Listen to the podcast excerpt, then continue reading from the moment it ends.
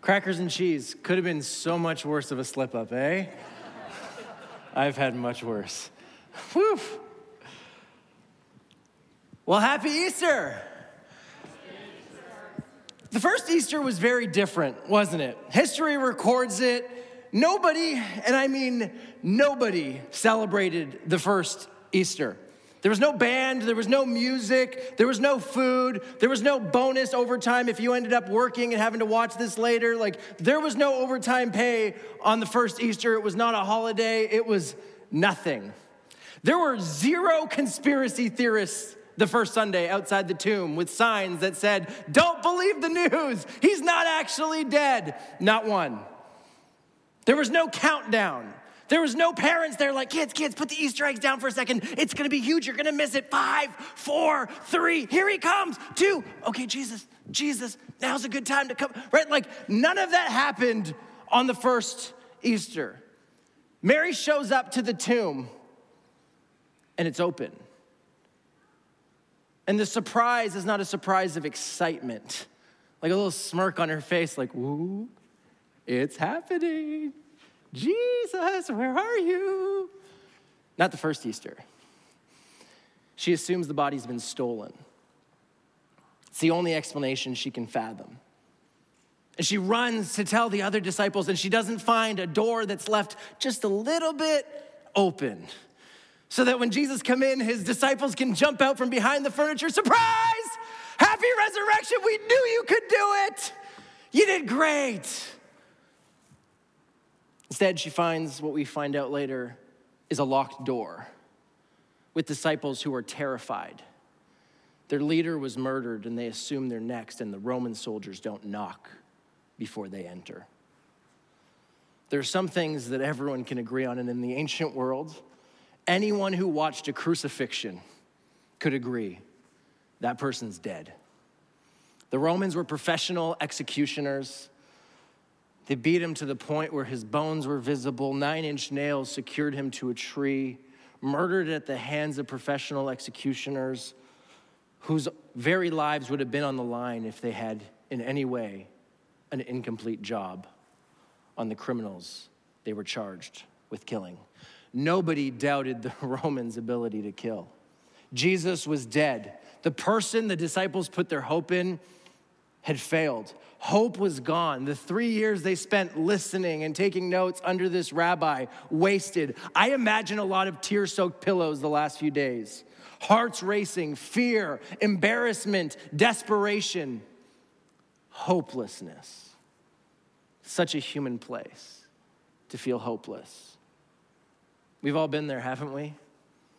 When hope seems gone, we get the news that the chemo hasn't worked we get the call from the doctor we never wanted. We find out the insurance won't cover the fire.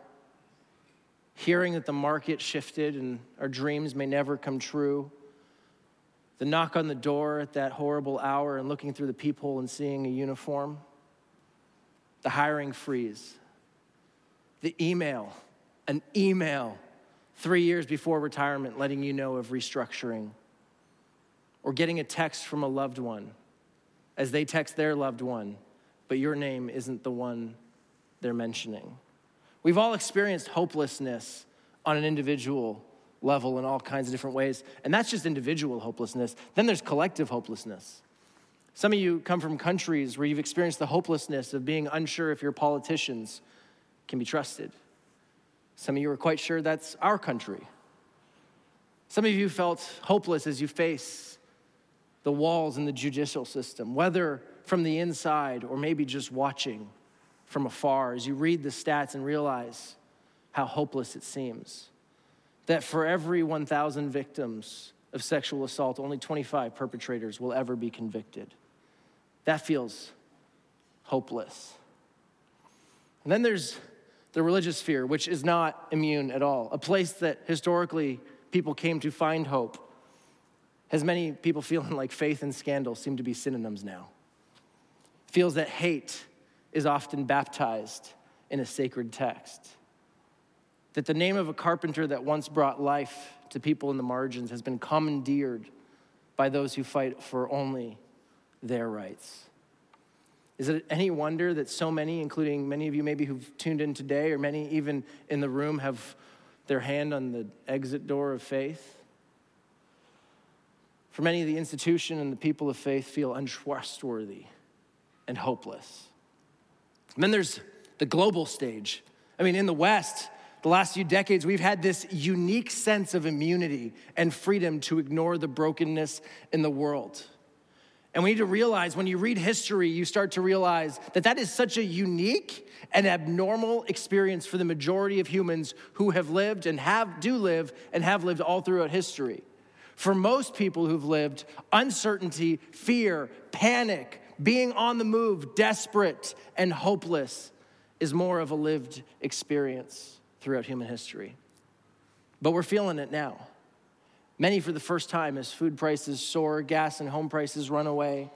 It makes sense that we throw around statements like, I'm losing hope in humanity.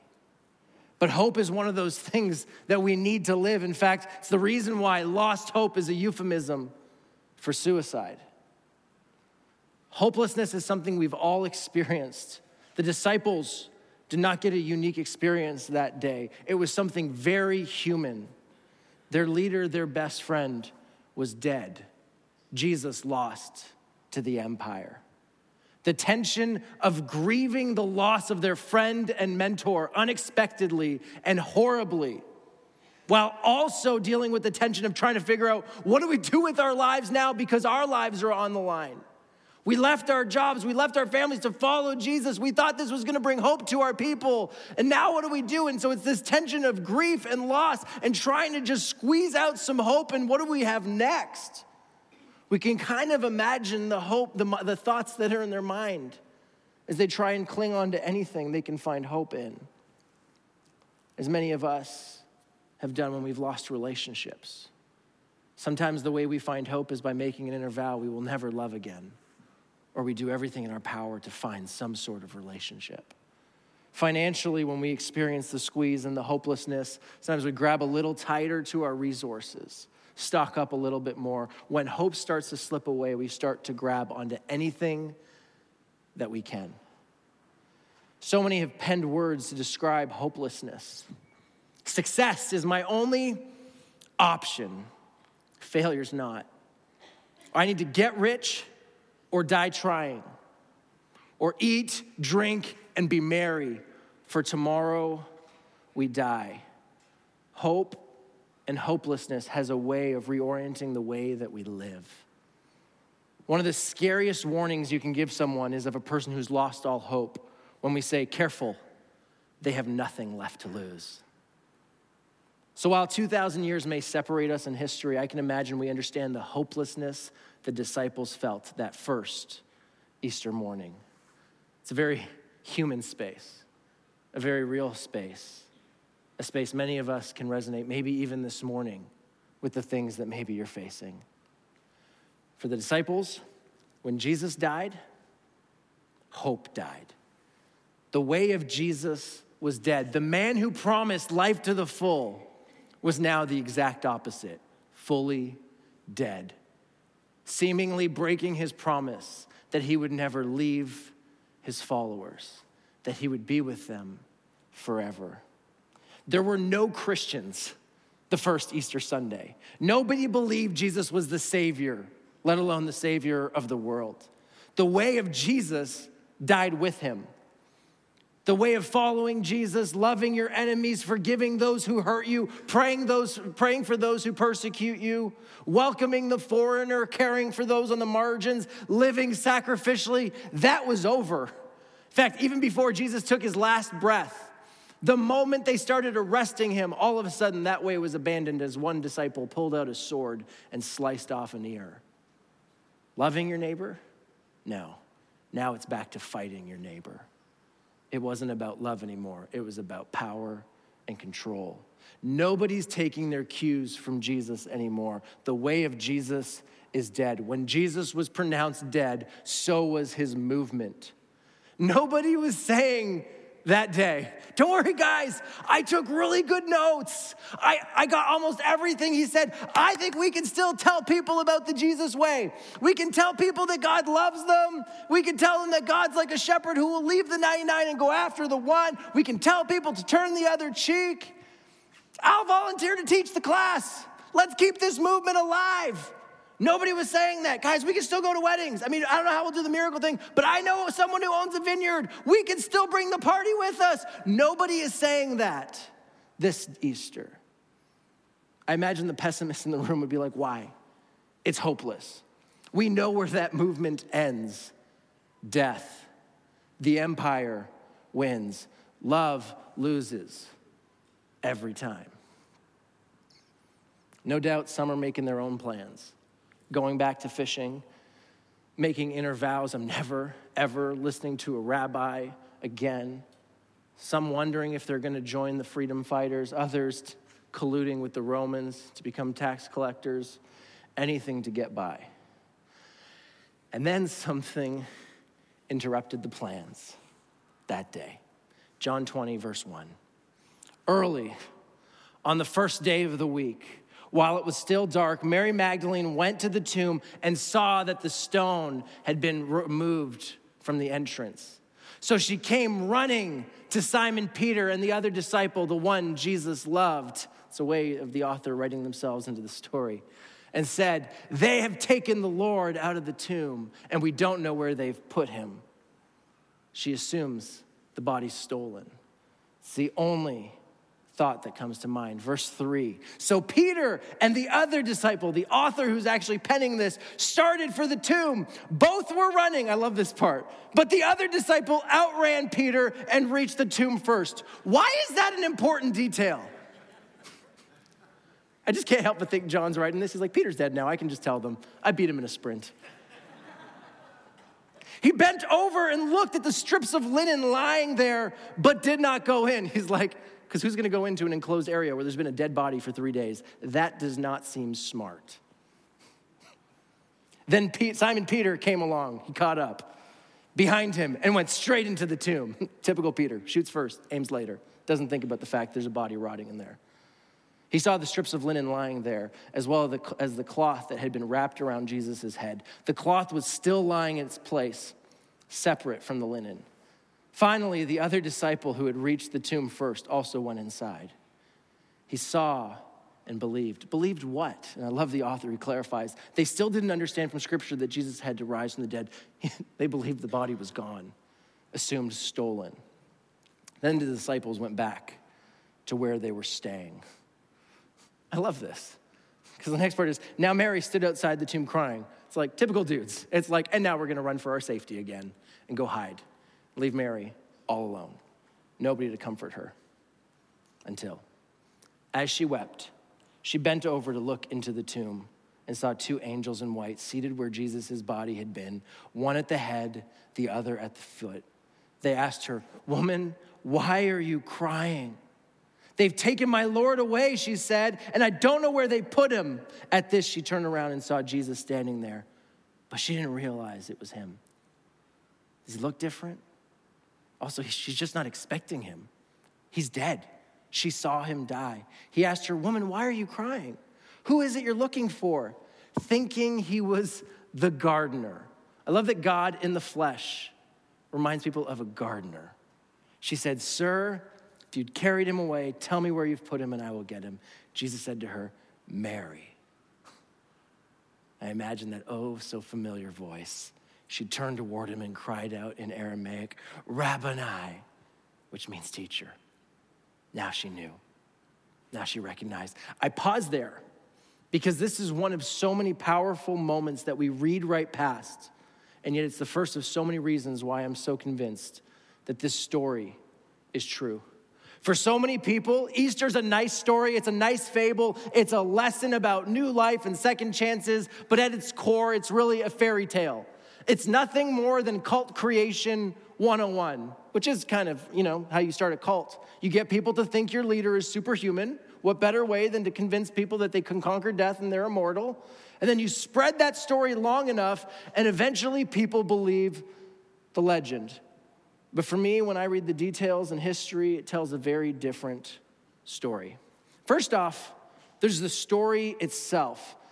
The original accounts don't read anything like a person trying to create history and to start a movement, as often people do. In fact, the authors get it all wrong if that's their intention.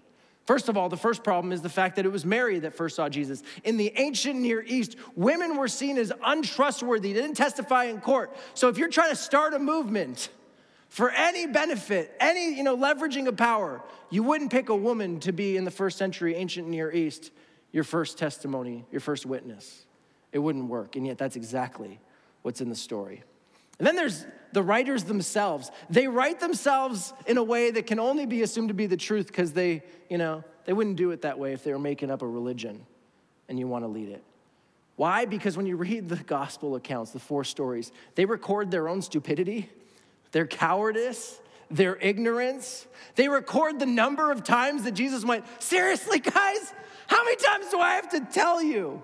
They record the time where, you know, one of them lied about even knowing Jesus. Another one tried to run away and they grabbed his clothes and he decided, I'd rather run through a field naked than be associated with this Jesus guy.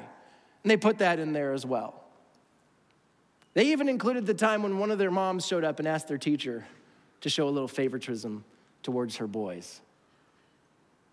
That's not what you do. And that's not what you record if you're trying to make up a story. You highlight the fact that you're the greatest general under this leader. You're the most trusted. You're the most worthy to lead. None of the gospel writers write themselves in a good light. But let's say they thought of that. You know, they added these details to throw the scent off that they made up this story. There's the problem of timing.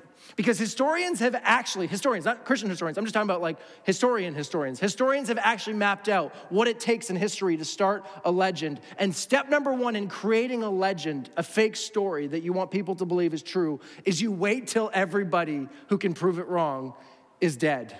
Then you can say, yeah, and in a land far, far away, you know, this time before any of us were born, and it's like, who's gonna argue with you? Nobody was around back then in a land far, far away. You know, it'd be like, you know, the opposite would be me, you know, tomorrow morning starting a rumor that, you know, Mark at the end of his sermon just kind of flew around the room. It was awesome. It's like, and nobody's coming back next week. It's like, because you just know. That's not true. You tried to make something up, but you didn't wait for all of us to die. It was too soon. These stories were written at a time when they could have been fact checked. Within one generation of the death and resurrection of Jesus, four different accounts surface, documenting alongside historical places and events and rulers. And one of them even states, and then Jesus showed himself to over 500 people. And I love this little part in the story. It says, Some of them are still alive today. Translation, go ahead, fact check me. It's groundbreaking for the ancient Near East this time, especially for a carpenter from some backwater region of Judea. In fact, it's groundbreaking for empires. Think of Alexander the Great. Everything we know about Alexander the Great, virtually all of it comes from one source named Livy, and it was written 400 years after Alexander the Great. And we see it as accurate history. Jesus, a carpenter from a region of Judea, four accounts written of his life. And what happens? In the lifetime, when the eyewitnesses are still alive, a movement grows. This was not the birth of a legend. It was historically based on a, it was a historically based movement responding to something that happened.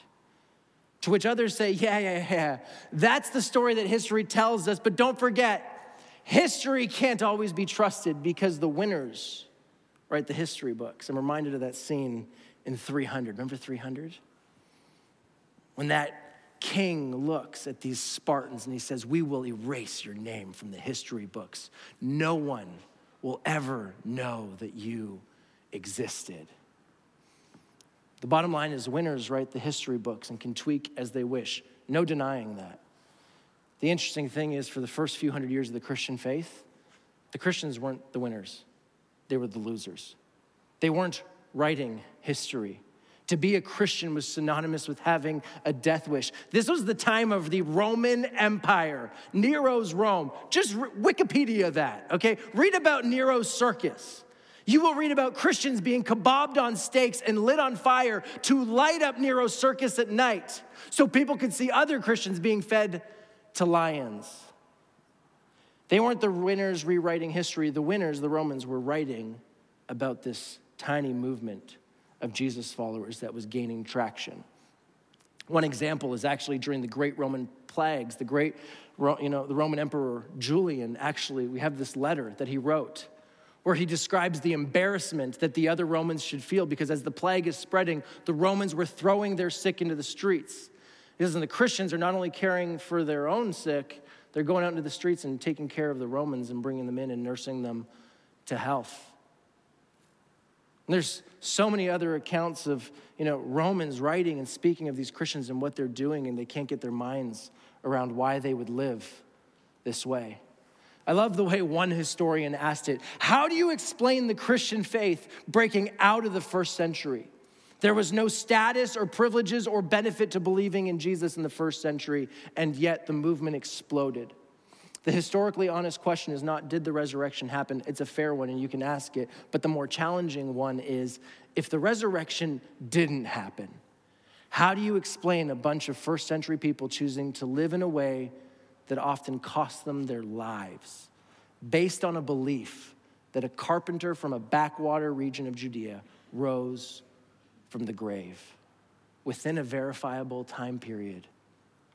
I'm convinced it took more faith to deny the resurrection than to believe it. And the resurrection created a movement, a movement of hope. Why did hundreds and then thousands of people choose to follow Jesus? I'm gonna say it probably sounded a lot like this at the dinner table. It's like, well, well, why would you follow Jesus? Do you see what they're doing to Christians? And I just, I just imagine, this is what I just, this is just in my imagination. Someone's just like, listen, I'm gonna listen to the guy who predicted his own death and resurrection and then pulled it off. I'm gonna listen to the guy. Yeah, but did you see the way? And there's no way that you're gonna win. Do you see what the Roman? I'm just gonna go and I'm just gonna listen to the guy who predicted his own death and resurrection and then pulled it off. Bottom line is if claiming the resurrection is a legend, history verifies that the writers started a little bit too early. If you want to claim that the leveraging of power to rewrite the history books was in effect, history lacks any evidence of that influence and power amongst the early Christians.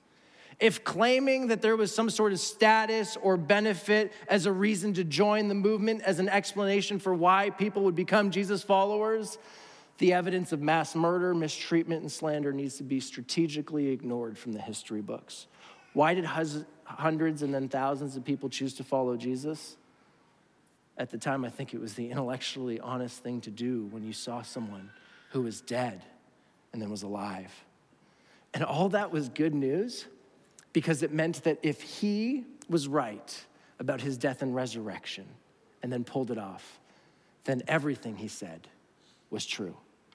When Jesus said, If you've seen me, you've seen the Father, it meant that God is exactly like Jesus.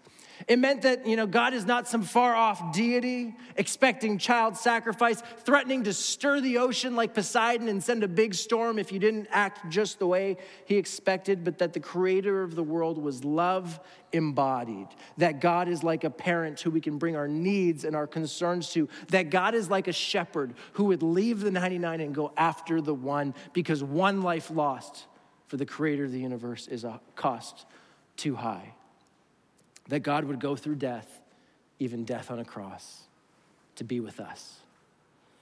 It meant everything he said about humans was true, that there is such thing as second chances. As he described it, described it to one person, you can be born again, signifying you can have new life.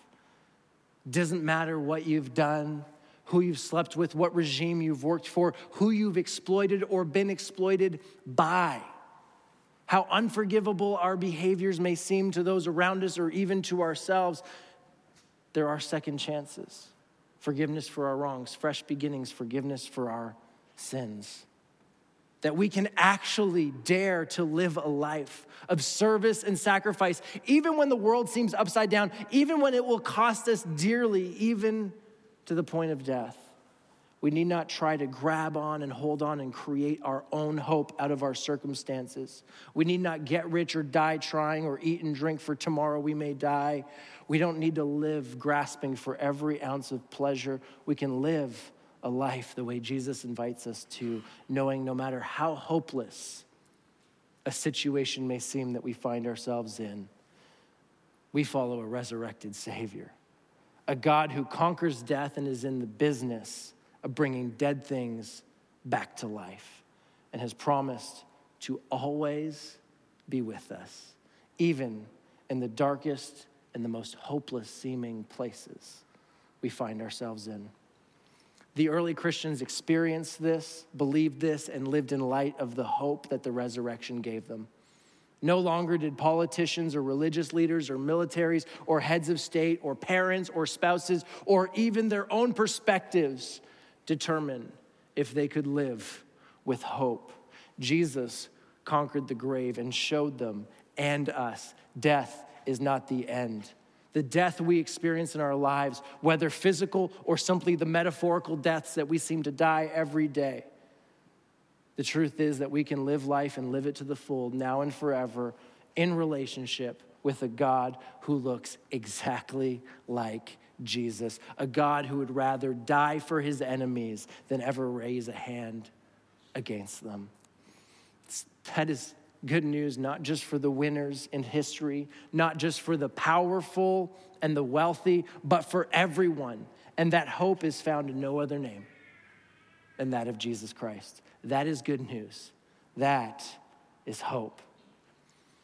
And some of you are here today and you're in unexplainable pain and you feel completely hopeless. And today, I want to encourage you to look to the one you can find comfort in the fact that you worship a God who has been through it all and yet promises to be with you, even when our hope appears to be six feet underground. And there's some of you here today, maybe you've been actually burned by people who claimed the name of Jesus and yet looked nothing like him. Burned by the church, church people. You've experienced texts weaponized by people who found power and wealth within institutions of faith. Today, I pray that you find hope in the same way the early Jesus followers did. Not for fame or power or influence or control, but fully alive in the hope that we find in the resurrection.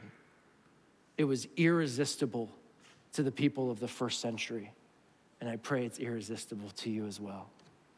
So, wherever you're at today, we worship a God who wrote himself into human history, suffered all of the pain and temptation and hopelessness that we know all too well, and shows us nothing, not even death, is irredeemable or hopeless. That's the hope we celebrate this Easter and every Easter for the last 2,000 years. The same Jesus who predicted his death and resurrection invites us to follow him and live in relationship with him forever. And if you're here today and you're not a Jesus follower, before we celebrate communion, I just want to take a moment to invite you to journey with us. Here at Lakeside, we are all about Jesus. We love exploring him, discovering more about him, the relationship he invites us into, and how we can become more like him. And for many people in history, the hearing of the resurrection was the beginning of a journey and a quest, a beginning of asking questions to discover who was this Jesus? And maybe some of you are at that point today, and I just want to invite you. I just pray that Lakeside would be a safe place, whether you join us online, here in the room, or even uh, downtown. That you would feel this is a safe place to journey and discover and ask questions and discover about this God who become flesh, die on our behalf, and show us that hope is possible in the resurrection. With that, I want to move us to the last element of our gathering. I want to invite Robin to lead us in something that most of us are probably used to doing on Good Friday, but she's going to explain to us why it's so appropriate to do it on Easter Sunday.